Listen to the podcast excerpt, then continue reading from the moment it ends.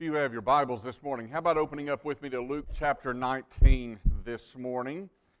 Luke, Luke chapter 19, and as you're, as you're turning there, if, um, if you know the song, just uh, sing along with me this morning. Zacchaeus was a wee little man, and a wee little man was he. He climbed up in a sycamore tree, for the Lord he wanted to see. And as the Savior passed that way, he looked up in the tree, and he said, Zacchaeus, you come down, for I'm going to your house today. See, it sticks with you, doesn't it? How many years ago did you learn that song? Well, that's the story of Zacchaeus. We find it in Luke chapter 19, verses 1 through 10, our text this morning. And we can have fun with this, but as we're having fun with it, we must remember that it occupies a very, very serious place in Luke's account of the life of Jesus. This is the last personal encounter that Jesus will have before his arrival into Jerusalem and all of the events leading up to his death. We read about it in Luke chapter 19. Let's look at it together, beginning in verse 1. He entered Jericho and was passing through. And behold, there was a man named Zacchaeus. He was a chief tax collector and was rich, and he was seeking to see who Jesus was. But on account of the crowd, he could not because he was small in stature. So he ran on ahead and he climbed up into a sycamore tree to see him, for he was about to pass that way. And when Jesus came to the place, he looked up and said to him, Zacchaeus, hurry and come down, for I must stay at your house today. So he hurried and came down and received him joyfully. And when they saw it, they all grumbled. He's gone in to be the guest of a man who is a sinner. And Zacchaeus stood and said to the Lord, Behold, Lord, the half of my goods I give to the poor, and if I have defrauded anyone of anything, I restore it fourfold. Jesus said to him, Today salvation has come to this house since he also is a son of Abraham. For the Son of Man came to seek and to save the lost. You have to remember when you're looking at a passage of Scripture that there is always a context in which you find that passage of Scripture. And this is no different than those other times as well. A couple of points that I want to remind you of that we've looked at over the last several weeks coming out of Luke's Gospel. If you'll just flip one chapter back into chapter 18 of the Gospel of Luke, you will remember that from verse 31 down to verse 34, uh, Jesus tells the story, or excuse me, tells the prediction of his coming death again. It is the third time that Jesus has predicted his death in the Gospel of Luke. Jesus is passing through Jericho, about to enter into Jericho. He is on his way to Jerusalem. And as he is on his way to Jerusalem, what weighs heavy upon him is the knowledge that he will face death when he arrives there. Do you think that this was bearing upon him? Do you think that this might have been consuming his thoughts? He tells the disciples, I'm going, I'm going to be mistreated, I'm going to be put to death.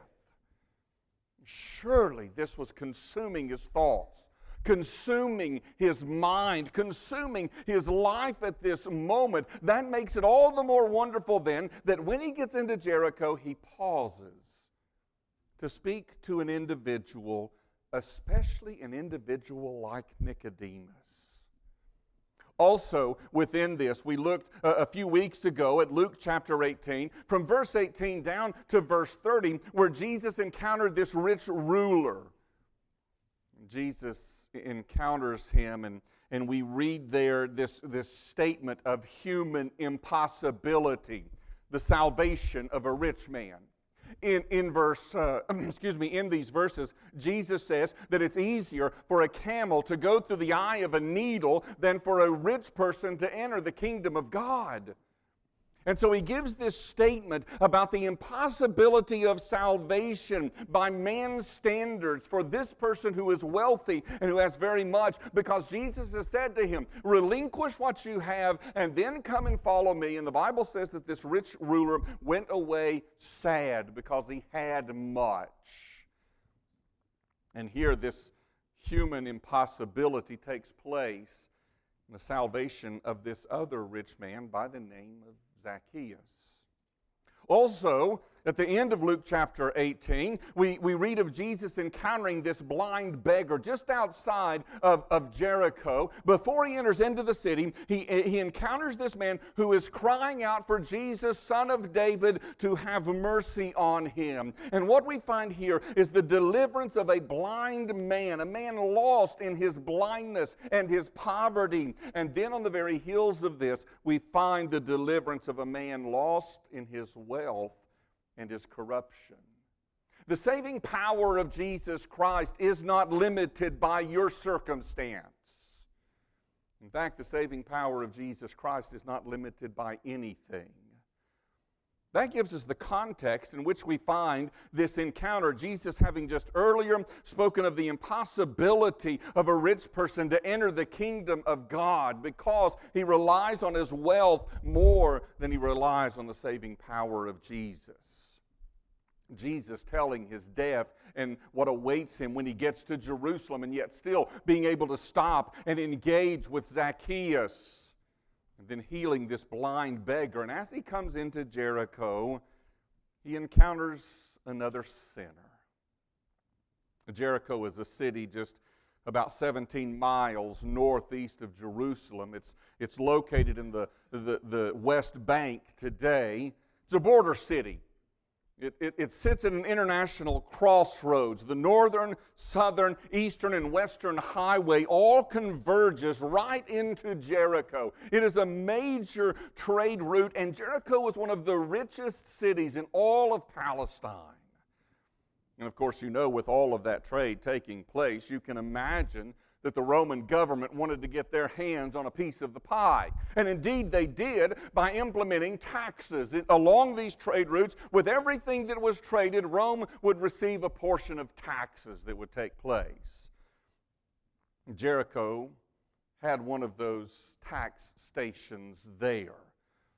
Guess who ran the tax station? Good old wee Zacchaeus. We're told that he was the chief tax collector. That means he was the boss. That means of all of the other tax collectors in the city, Zacchaeus was the head honcho. He was the leader of the tax cartel in Jericho, which meant he was filthy rich. He was loaded. It's funny, the name Zacchaeus means pure. yeah, right. Not with this Zacchaeus. Parents obviously had high hopes for him. How disappointed they must have been when their son enters into collecting taxes for the Roman government. You can't imagine how hated these people were. You can't imagine how despised a tax collector was. They were hated by the Jewish people, they were seen as traitors. They were Jews who had sold their souls to the Roman government, they believed. They worked on kind of a commission basis. You go out and collect taxes for us, and here's the portion that you'll send to Rome. But by the way, if you'd like a little extra, you go ahead and get a little extra for yourself. And you have the full authority of the Roman military at your disposal to make sure someone pays their taxes. And so they come knocking on your door. You owe $5 to them, but these tax collectors come in and say, Oh, no, I'm sorry, there's been, there's been an error in calculations. You actually owe $10. They would send five to Rome, they would keep five for themselves. You understand why they're despised? Understand why the Jewish people hated them so much? They didn't even like the fact that Rome was there. They were under Roman control. They wanted Rome out, and they wanted the tax system out with it. And these, these, these tax collectors, they were raking in the money hand over fist. It was, it, was, it was a first century pyramid scheme. That's what it was. And Zacchaeus had all of these tax collectors under him charged with getting a certain amount in taxes. Anything extra they could get was for them. But if you want to keep this lucrative job, do you know what you need to do for the chief tax collector? You better be padding his pocket. You better be good to the chief tax collector. You better be going out there and bringing in everything that you can and giving to the chief tax collector everything that you can, or he might give your post to someone else. See what a corrupt system this is? Begin to understand why they were so despised. They were so despised, in fact, that Jewish courts would not even let a tax collector testify in a court setting. They considered their evidence to be invalid when it came to court testimony. And here you have Zacchaeus, this, this sinner, the chief tax collector, considered himself to be the highest of the high, but in reality, he was the lowest of the low. This was the sinner that Jesus encountered on his way to Jerusalem. Having seen the sinner, though, let's look at the Savior as well. Jesus' fame had spread, understandably, over the entire region. Word of this man Jesus who had raised dead people back to life. This, this man Jesus who, with but a word, had calmed a storm on the Sea of Galilee. This Jesus who took just a schoolboy's lunch and fed thousands upon thousands of people with it. And now he's coming to Jericho. Can you imagine the excitement that people were feeling at this? Obviously, the streets were jammed, the, the front seats were gone. It's a complete sellout. It's standing room only on the streets of Jericho, and that was a problem for Zacchaeus because Zacchaeus, as we're told in verse 3, was small in stature. Could you imagine short little Zacchaeus trying to make his way through the crowd to see Jesus? I, I, I would imagine it would be much like Danny DeVito at an NBA basketball game, trying to make his way through the players. But remember, Zacchaeus was hated by these people. He wants to make his way where he can get to the front of the crowd so he can see Jesus coming through. They're not going to give him any space, they're not going to cut him any slack. It's going to be one of those, oh, sorry, Zacchaeus, was that my elbow? I didn't see you down there. Tripping him as he tries to walk by. There's no love lost on this man. The last thing they wanted was for him to be in their midst, and they weren't going to give him any room to make his way to see Jesus. So the only seats that were left were the bleacher seats up in the trees, and that's where Zacchaeus goes. He was curious seeking to see who Jesus was. He's curious about this Jesus fellow, and so he climbs up in a sycamore tree. Best kind of tree you can find for something like this. They grew to be about 40 feet high. They had a short trunk and wide branches, perfect for climbing and kind of concealing yourself in, which is what Zacchaeus would have wanted to have done. But can you can you imagine the spectacle of this tiny little rejected man sitting alone, hidden up in a tree, in order to catch a glimpse of Jesus and what he might do? Of course, Zacchaeus, you know, the, the, the tax collector group had to be a tight knit group because they were the only ones who could stand each other, and even they probably didn't like each other. They knew them all to be crooks but they're the only ones that would hang out with the rest of the tax collectors. And so stories had, I'm sure, spread about another tax collector. We read about him in Luke chapter 5. We, we were introduced to him by the name Levi. And Jesus comes to his, his tax station and he says to Levi, Come follow me. And Levi leaves it all behind to follow Jesus, and his name from then on is known as Matthew. Levi changed by Jesus follows him where he goes now. Zacchaeus surely knew of Matthew. They didn't have any friends other than tax collectors, so they had to tell this story one down through the other, if for no other reason that someone would be wanting to have Matthew's tax position. Matthew, somebody would want Matthew's station to collect taxes, and so word would go throughout saying, Hey, Matthew's position is open. Let's see who can get it. Zacchaeus has heard about this. It's also interesting that when you look at Jesus, these people who were so despised by the rest of the world, it is those people that Jesus specifically reached out to. In fact, if you were to turn to Luke chapter 7, verse 34, you would see Jesus saying this The Son of Man has come eating and drinking, and you say, Look at him, a glutton, a drunkard, a friend of tax collectors and sinners. Zacchaeus has heard this.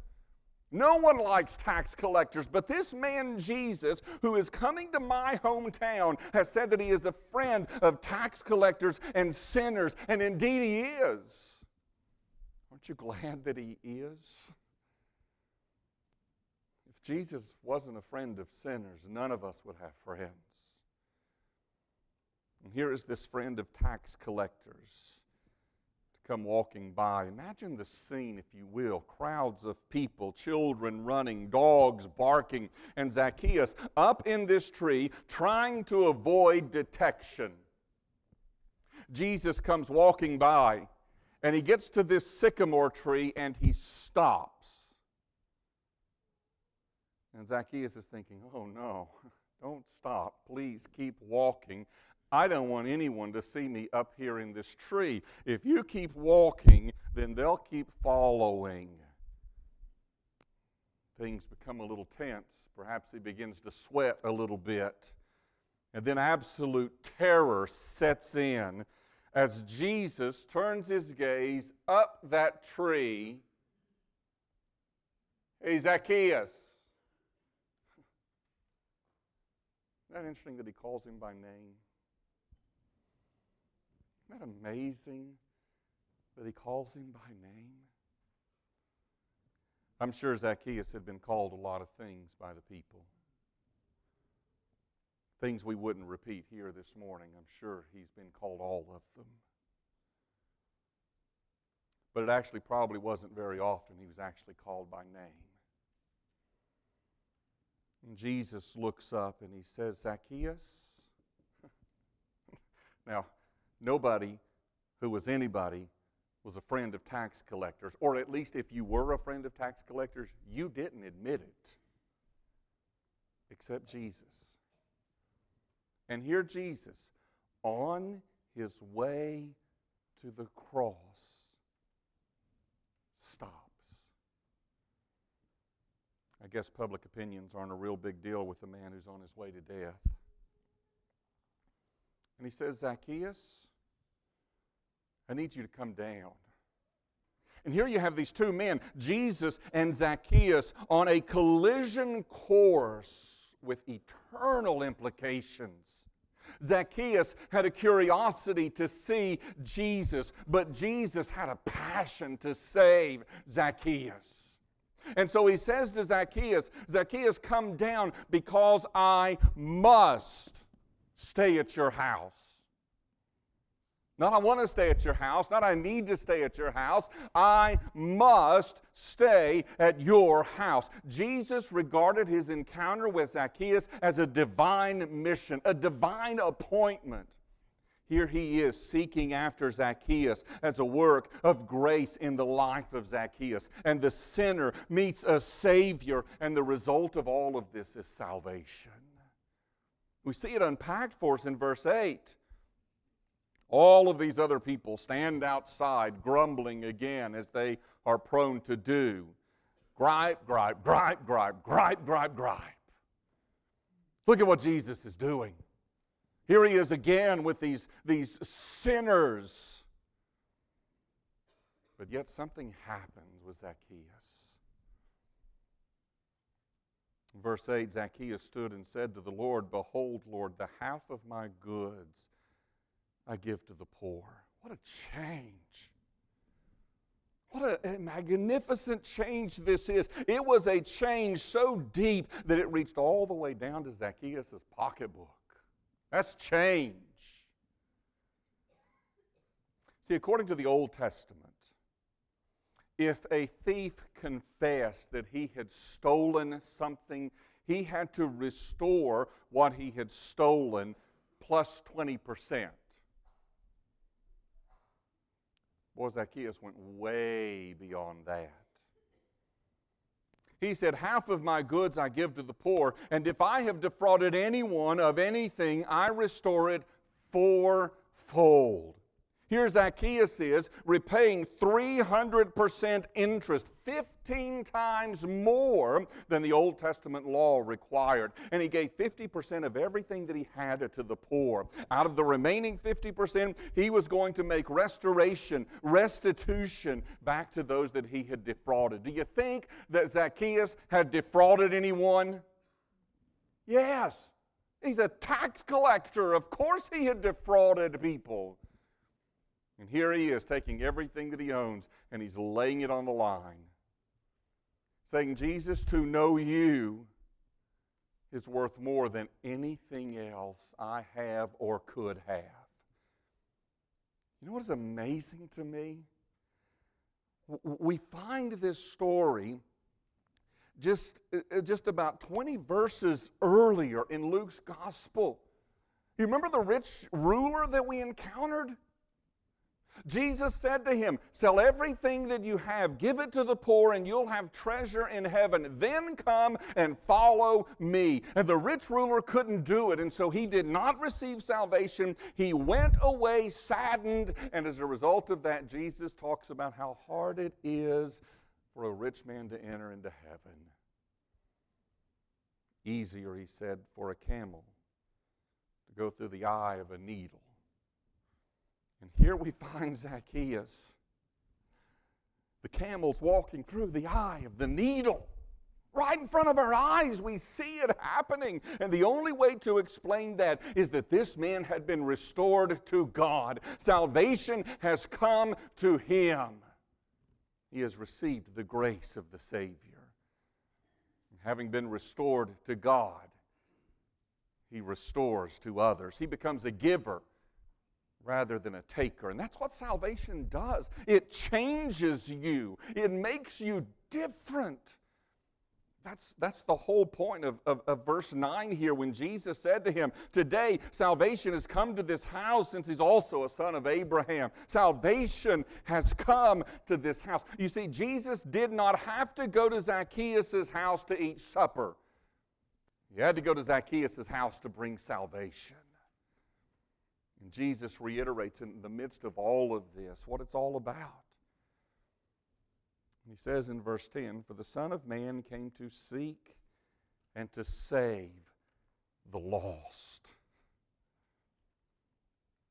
When, when Jesus was condemned for eating with the tax collectors and the sinners, he made the pointed statement to them that it, it's, it's not the well who need a doctor, it's the sick who need a doctor. Zacchaeus was sin sickened. And his only hope was an encounter with Dr. Jesus, who saves his soul and his life. All the people who grumbled knew exactly what Zacchaeus was. They knew he was a sinner and they condemned him for it. But only Jesus did something about it. He came to seek and to save. What is it that motivated Jesus to leave heaven, to take on human flesh, to endure ridicule from his very own creation, to die the horrible death of a common criminal, to experience separation from the Father? Why? Why would he endure that? In order to seek and to save the lost. See, with Zacchaeus, he he was curious. He was seeking to see who Jesus was. There, there was an internal unease of some sort. He had everything, but nothing satisfied him. Nothing brought comfort to him. There was a lack of wholeness with him. There was no peace. There was an uneasy conscience in which he lived. I wonder this morning if perhaps that would describe you. Is, there something missing that you just can't pinpoint it? You just can't grab what it is. Might it be that God is seeking you? You say, but, but, I'm a nobody. I'm too small for God to be concerned about. So is everyone else that God is concerned about. We're nothing compared to Him. Well, I'm, I'm, I'm too bad. You don't know what's happened in my life. I'm too bad for Jesus. no one is too bad for Jesus to change. No one. And it is into your heart and your life that Jesus says today, Come to me.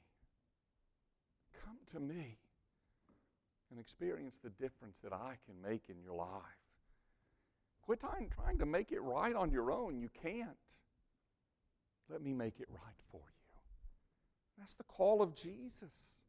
Come to me, all you who labor, are heavy laden, are weary. I'll give you rest.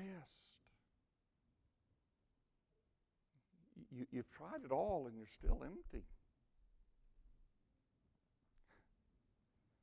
Maybe today you need to hear the voice of the Savior say, I must come to you. Father, this morning, we are thankful for this very moment as we have together prayed your word, as we have sung your word. And as your word has been proclaimed, Father, we would ask now, please, that you do what only you can do. And that is to write your words on our hearts.